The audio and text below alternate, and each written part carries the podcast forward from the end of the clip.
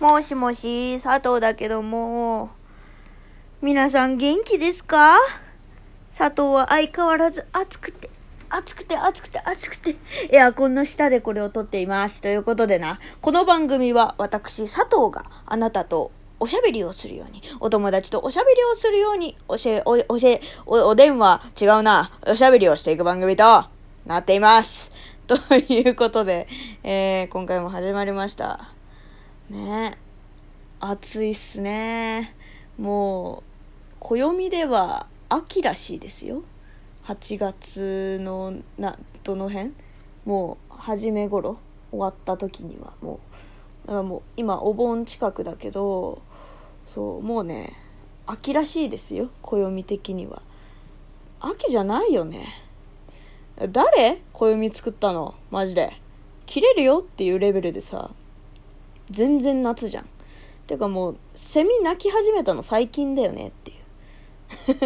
あ、知ってた？セミって、あのー、ミンミンゼミとか、アブラゼミとか、クマゼミとか、ツクツクホウシとか、あと、スズムシじゃなくて、えっ、と、秋にな、ほら、秋になる、なく、秋に鳴くつか、ほら、夕方に鳴くやついるじゃん。あ、忘れちゃったな。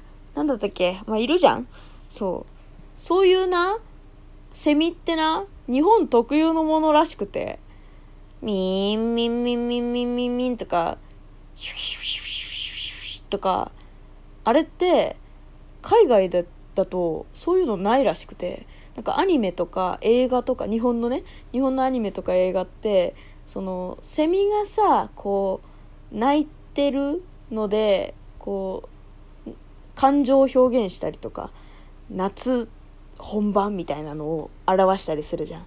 あれって、その、セミという生き物を認知してない人にとっては、なんか、またね、あの、感情表現を何か BGM、セミの声が BGM だと思って表されてるっていう風に考えてたんだって、海外の人って。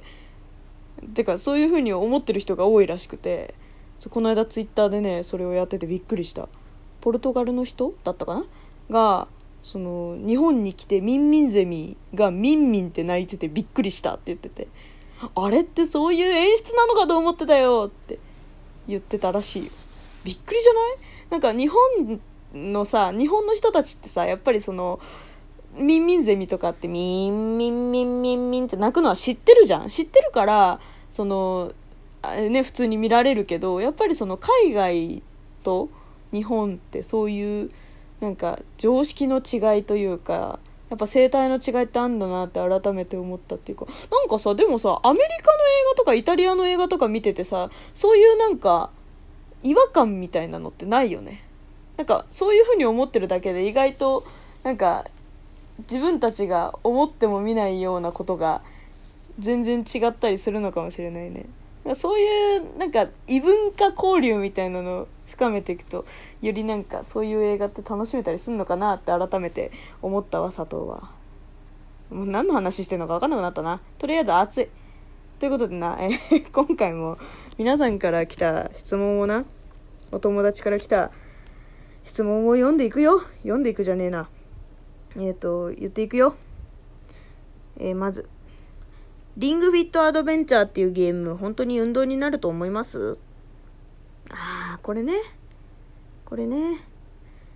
いや、私はね、あのー正直楽しんでやらせてもらってる感じなんですけど、最近できてないね。最近できてないけど、あのね、個人差ある。うん。個人差あるよ。私は、正直、リングフィットアドベンチャー1時間ぐらいやると、150キロぐらいかな消費カロリーうん。そそれが果たしてその運動の目安の消費カロリーと一致してるのかどうかは分からないけど私的には、うんまあ、最近慣れてきちゃったんだよな。最近慣れてきちゃってねそのなんていうの？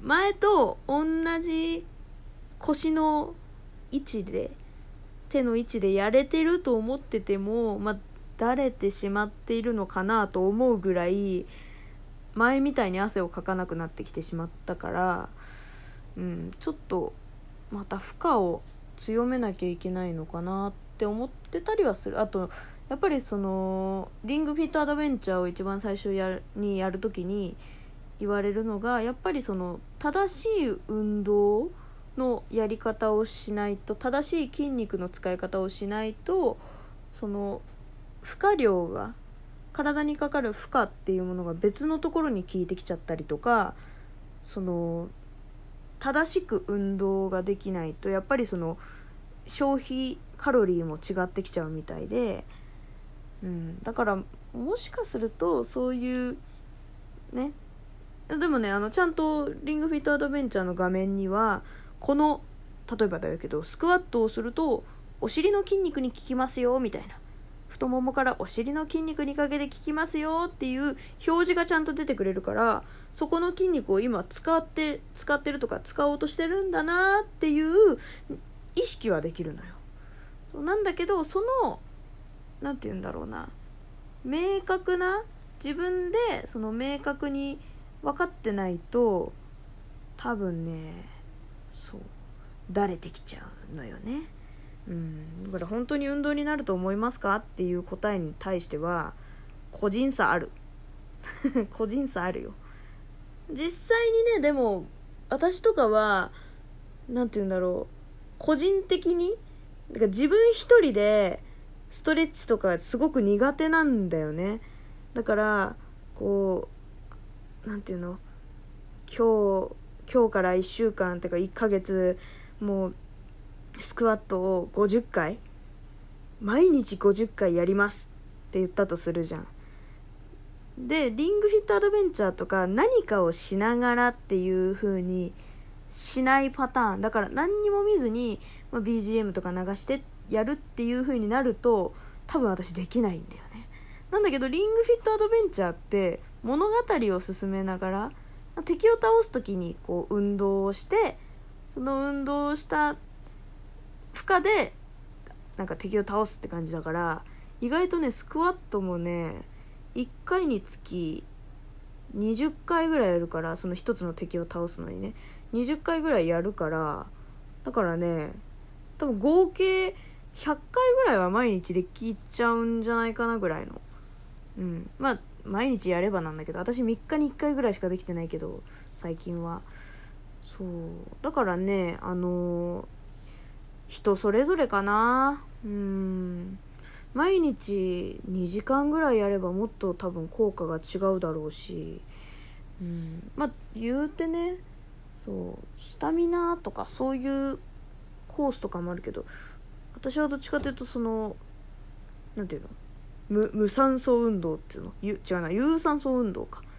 そう。その本当に軽い筋トレみたいな感じになっちゃってるからそう。だからもっとね負荷をかけたいってなるとそう。リングフィットアドベンチャーのリング自体がそんなに重いものじゃないから2キロとかじゃないからそう。だからその筋肉をつけたいとかそういう人はまた別の方法を考えた方がちゃんとやっぱり筋トレをした方がいいのかなとは思う、うん、でもやっぱり日頃動かしてない筋肉とかを使えるからそういう面ではいいんじゃないかなって思うわ。佐藤は思うわ。うん。だからまあ自分がどういうふうに体を鍛えていきたいとかそうそう。そうだから自分がねそう求めているものとまあ合致すればいいものになるんじゃないかなと思います。はい。次。次っつってももう9時9時じゃねえ9分半経っちゃったから。まあちょっとしか喋れないけど。まあじゃあ簡単なものいくかな。おっすって来てるわ。おっすおっす元気かみんな。あちは元気だよ。おす。おすおす。ああとねタピオカミルクティーが流行っていますが好きですか？好き。好き好き。みんながえっとまあしょっちゅう買うほどではないけど、うん、で高いなとも思うけど。甘いなとも思うけど。でも時々デザートとして食べたいな飲みたいなっていうのはあるかな。うん。まあ前ほどじゃないけどでもね一時期ねすごいタピオカミルクティーが好きで飲んでたことはある。うん。あの私の家の近くにあのココココであってんのかな？COCO って書く、えっと、タピオカミルクティー屋さんがあってそうそれはねなんかね昼間平日の昼間とかに行くとすごく空いてるから「すすい」って言って「タピオカミルクティーください」「氷はなしで甘さは普通でお願いします」みたいな頼み方してた時はあった。高いよねでもね。そうだからねちょっと悩んじゃう。毎回悩んじゃってたわ。うん。でもなんか新しいタピオカミルクティー屋さんをこう練り歩くみたいなのはあんまりする方じゃないなかったからそんなにって感じではあったかな。うん。てな感じよ。うん。ね。えでもね流行り物意外とね私もこう取り入れたくなっちゃうタイプではあるからね。うん、でもさ今流行ってんのってチーズティーでしょ？チーズチーズティーはねまだね飲めてないんですね、うん、なんかだな何が美味しいのかなっていうあのちょちょっとね。だってチーズはチーズでティーはティーでええやんっていう。混ぜんでええやんっていう。あ違うか。もうその流行りは終わってもうレモネードになったのかな、ということでな。時間なくなっちゃった。また次回。よろしく。バイ。